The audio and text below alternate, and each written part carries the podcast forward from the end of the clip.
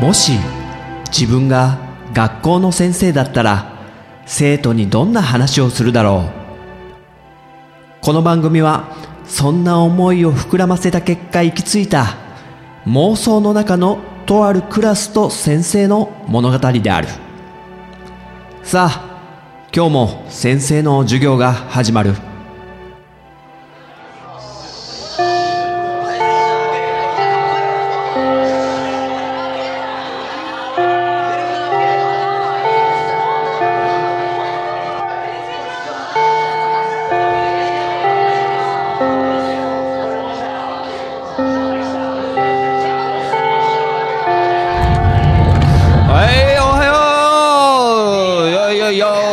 正規ついた、正規ついたた、た、たということで、はい、取った、取ったはい、はい、はい、はい、はい。はい、出席。あ、いるかいいね。いい、いい、もうちゃちゃっと行こう、ちゃちゃっと。ね。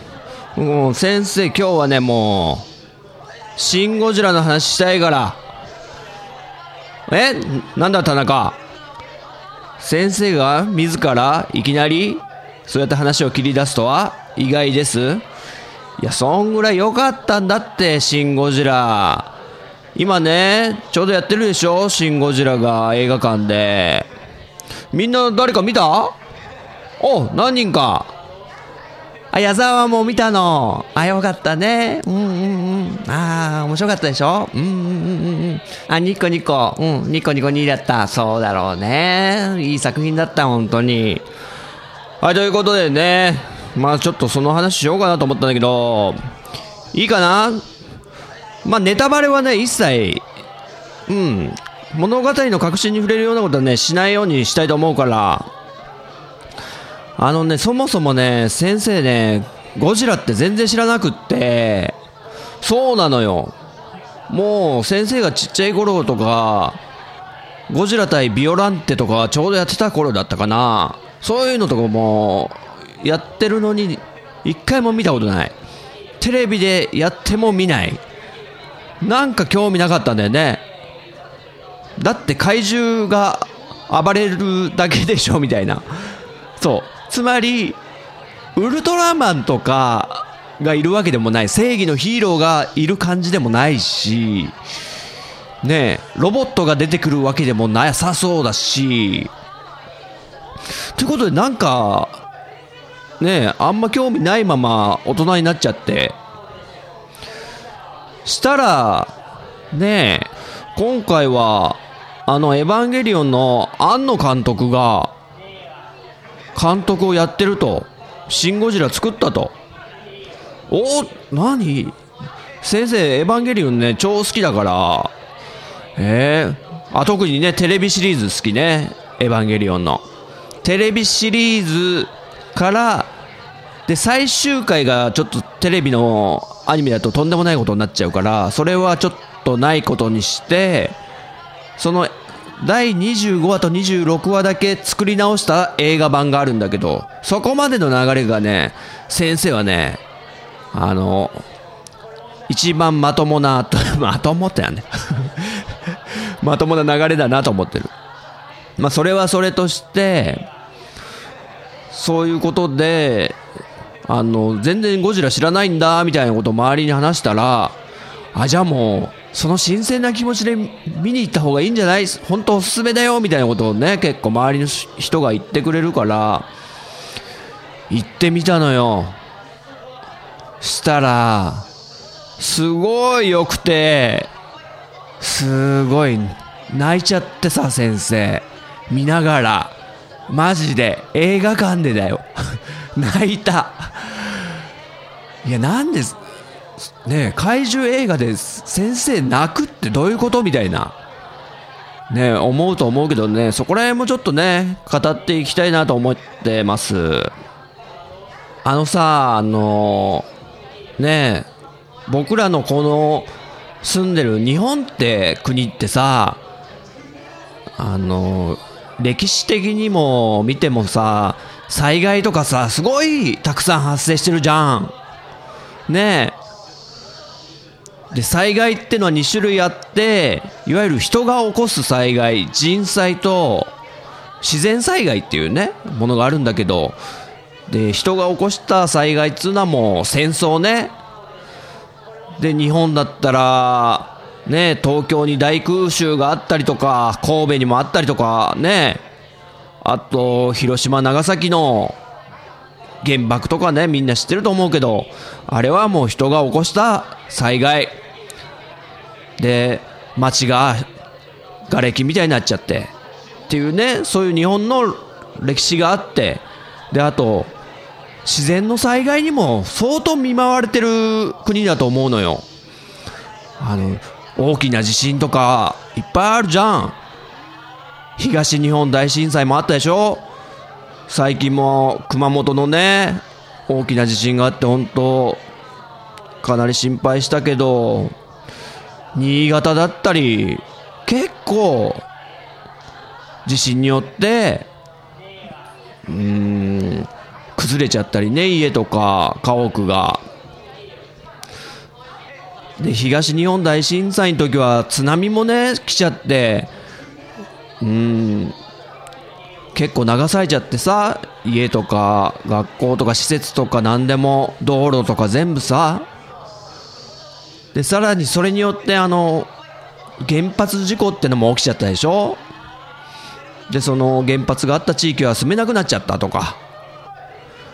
であと災害でいうと台風ね。何気に台風だってもういつでも日本にこう突っ込んできて結構疲弊してる疲弊ってのはもう疲れちゃってる地域の人とかもいっぱいいると思うのね。毎度台風が来ちゃうということで。うん。ね。そんな現代の日本いろんな災害とやっぱね戦って立ち直ってきてるけどじゃあもしもねこの「シン・ゴジラ」がもしもの話ね当然。もしもこの現代の日本にもう自然災害でもなく人的災害でもないそういう災害の脅威が迫ったらそれを具現化した作品がこの「シン・ゴジラ」じゃないかなと先生そうやって感じたのね。新しい災害の形としてゴジラという怪獣が日本に迫ってくるわけだ。で実際ねもうこの「シン・ゴジラ」の冒頭でもう巨大不明生物みたいのがあの東京湾あのアクアラインっていうあの品川の方から木更津千葉の木更津まで結んであるアクアラインっていうところへんになんか巨大生物が急に出現するのよ。この今の現代の日本にだよ。でその未確認の巨大生物が徐々に東京湾から何川だ隅田川らへんだったかな。そこら辺をこうのし上がってく描写があるんだけど。でそのあまりに巨大なもんだからもう水とかが全部もうまるで津波のようにもう逆流してくんのね。で止めてある船とかがガガガガガガシャガシャガシャガシャって全部もう持っていかれるような描写があったんだけど。それがまさに津波で東日本大震災の時にすごい津波の映像いっぱい見てもう本当心が痛んだと思うんだけどみんなも何人か見たことあるし何人かはそのね現場にいた子もいるかもしれないけど先生はもうその映像がすごい思い出されてそこでもういきなり結構しょっぱなだよ。もう投げちゃって。だってもう災害そのものなんだもん。津波そのものなんだもん。この災害なんとか止めなきゃなと。そう。止めなきゃなっていう。止められる可能性があるってことなのね。地震とかだったら止めらんないじゃん。で津波も本物の津波が来ちゃってたら止めらんない。でも今回の災害は巨大生物が動き回ってるってことでさあ日本っていう国はこの巨大生物という災害に対してどうやって対応していくのかっていう。で政府っていう日本のね内閣総理大臣とかいろんな大臣がいてその人たちが対応に乗り出すんだけどまあ今までに事例がないからなかなか決断とかもできず決定できない。そうこうしてる間にどんどんどんどん暴れ始めてゴジラが。っていうね。そう。で政府の発表もあの原発事故の時の直ちに影響はありません。何も心配することはありません。国民の皆さん落ち着いてください。みたいなこと言ってたけど実際はもうねえ溶け出して核燃料が溶け出してたりしたじゃん。嘘だったじゃん。そういうのも思い出しちゃってさ。もうそこで先生はもうこの世界に入っちゃってシン・ゴジラの世界に。日本が壊れてくんだよ。みんなが住んでる街が壊れてくんだよどんどん。で庵野監督そこら辺の描写が特撮技術がねかなり抜きん出てる人だから見せ方とかもリアルだしなんかねハリウッド映画みたいなド派手な見せ方って CG とかってリアリティないのよ。全然俺受け付けないんだけどこの「シン・ゴジラ」は良かったよ。本当にその設置されてるテレビ局のカメラとかが撮ってるような映像だったりとか。で誰が誰かがスマホで撮影してる映像だったりとかいろんな角度からその災害の様子が映し出されると。それがもうなんか日本どうなっちゃうんだろうと。もう先生日本好きなんだね多分。さあどうしよう。政府がどう動くか。自衛隊は動くのか。ゴジラの脅威は止められるのか。っていうのはこのねシン・ゴジラの見どころなんでなんかノンフィクションに見えるんだよね。ノンフィクションっていうのは、えー、作り話じゃない。本当に今の生活してる日常をリアルに映すからすごくドキュメンタリーを見てるようなリアリティがあってでその中にゴジラというフィクション作り物が作り話があるんだけどあまりにも周りがノンフィクションなものでそれすらゴジラすらリアルに存在するかと思ってしまうぐらいに入り込めちゃう。うん。先生はね、もう内容はここら辺までに止めとこうかな。ねね、やっぱ何も知らないで見に行った方がいいと思うし。まあいろいろ感じたのは、あの、音楽もね、すごい良くて、あの、サギス四郎さんっていう、ね、これも、庵野監督とは古い付き合いで、まあ、エヴァンゲリオンの曲とかすごい有名でしょ？でんでんでんでんドゥンドゥンとか。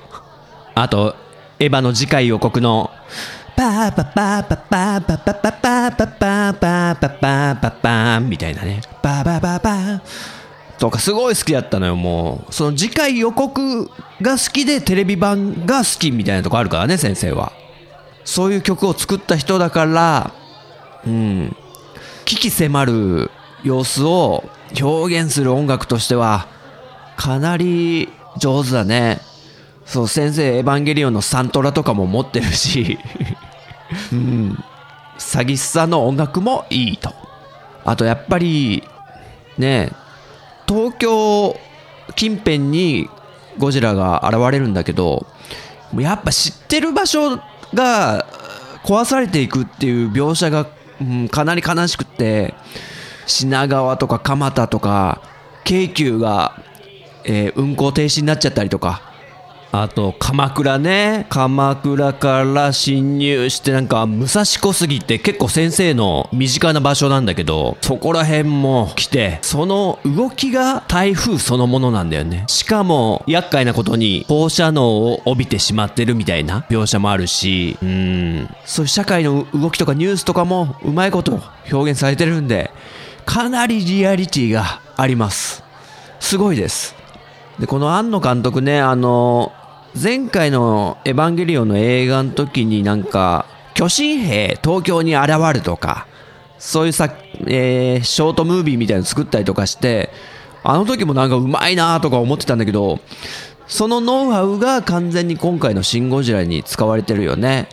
であと先生はあの「青い炎」っていう漫画を読んでたんででこれが、えー、庵野監督とその周辺の仲間たちがなんだっけな美術大学大阪美術大学みたいなとこだったかな。そこで出会って、えー、成功していく青春ストーリーなんだけど、まあ、実話をもとに書いてあるこの「青い炎」という作品でその青い炎の主役自体は作者自身なんだけどその人。ちょっと名前忘れたけど。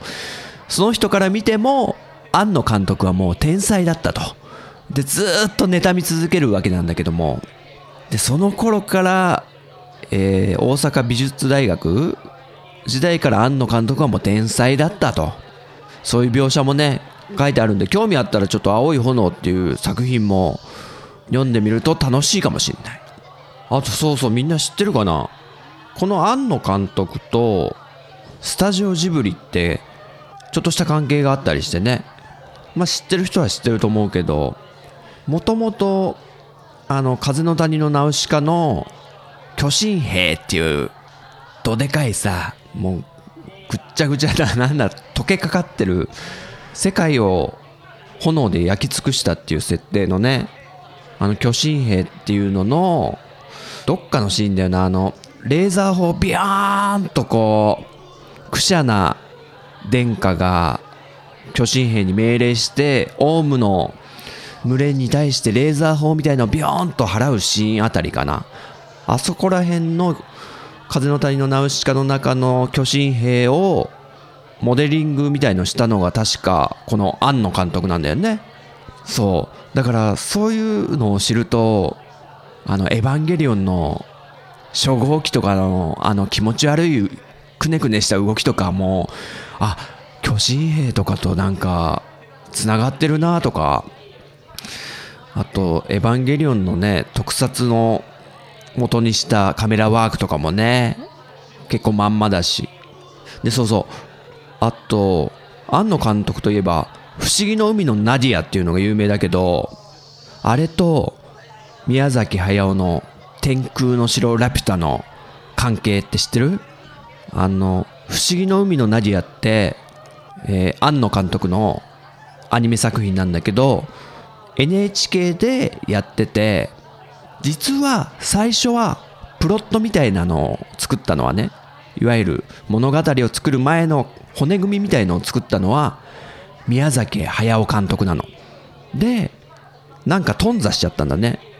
宮崎駿と NHK の折り合いがちょっと悪かったのかな。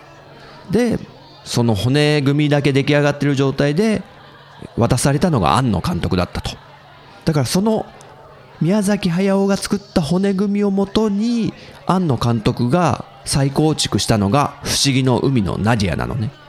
ってことで「不思議の海のナディア」をちょっと最初から見てみると面白いのがまず、えー、主人公というかヒロインの少女が首に青い宝石ぶら下げてんのよ。ね。不思議の海のナディアのヒロインの女の子が青い宝石ぶら下げてんのよ。ねまさにラピュタのシータじゃんね。でしかもそのナディアの中で青い宝石を追って海賊みたいのが追ってくるのよ。ね。まんまだよね。で少年みたいなパズーみたいのと仲良くなって冒険を繰り広げていくと。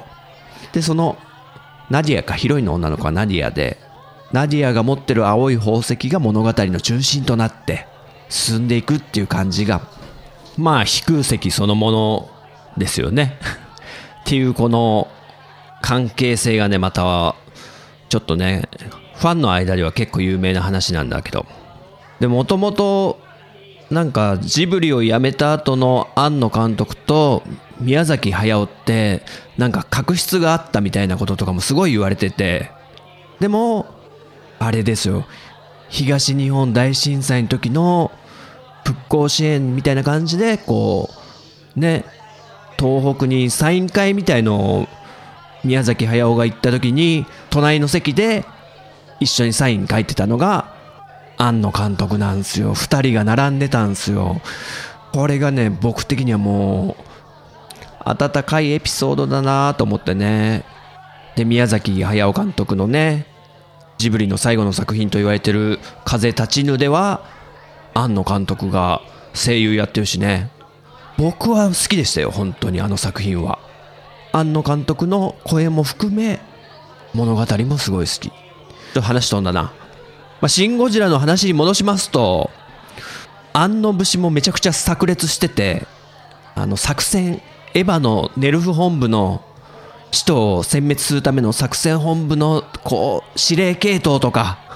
でテロップでこう第7作戦司令部地下3階とかこう場所の名前とかが出たりするんだけどあのね庵野監督武士じゃんそれって。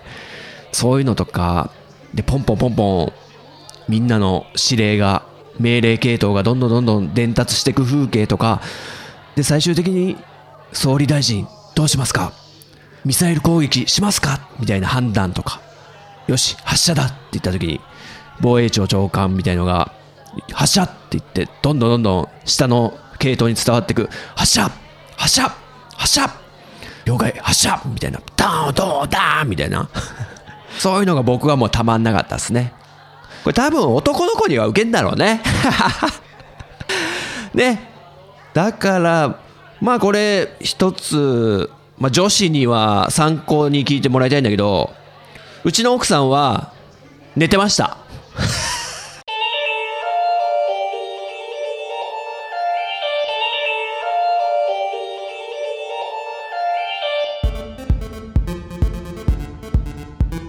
いかがだったでしょうか？このようにこの番組は私陣太が自分の話したいことを先生風に生徒に語るスタイルとなっています。気に入ってくださった方はポッドキャストでご購読いただけると幸いです。そして iTunes ストアのレビューで評価していただくと大変励みになります。人学 Twitter アカウントのフォローもお待ちしています。人学では番組をお聞きになっている生徒さんのメッセージをお待ちしております。ツイッターハッシュタグカタカナで人に漢字の学ぶで人学と書いて投稿してください。ご了承いただきたいのが2点私が先生視点で受け答えさせてもらうこと。そして全ての投稿は拾えない可能性があること。これを納得の上ツイートしていただけると幸いです。現時点ではあえてメールアドレスお便りフォームブログコメント欄は開放してません。長文となる場合は人額アカウントに DM でお送りください。それではまた次回の授業でお会いしましょう。さようなら。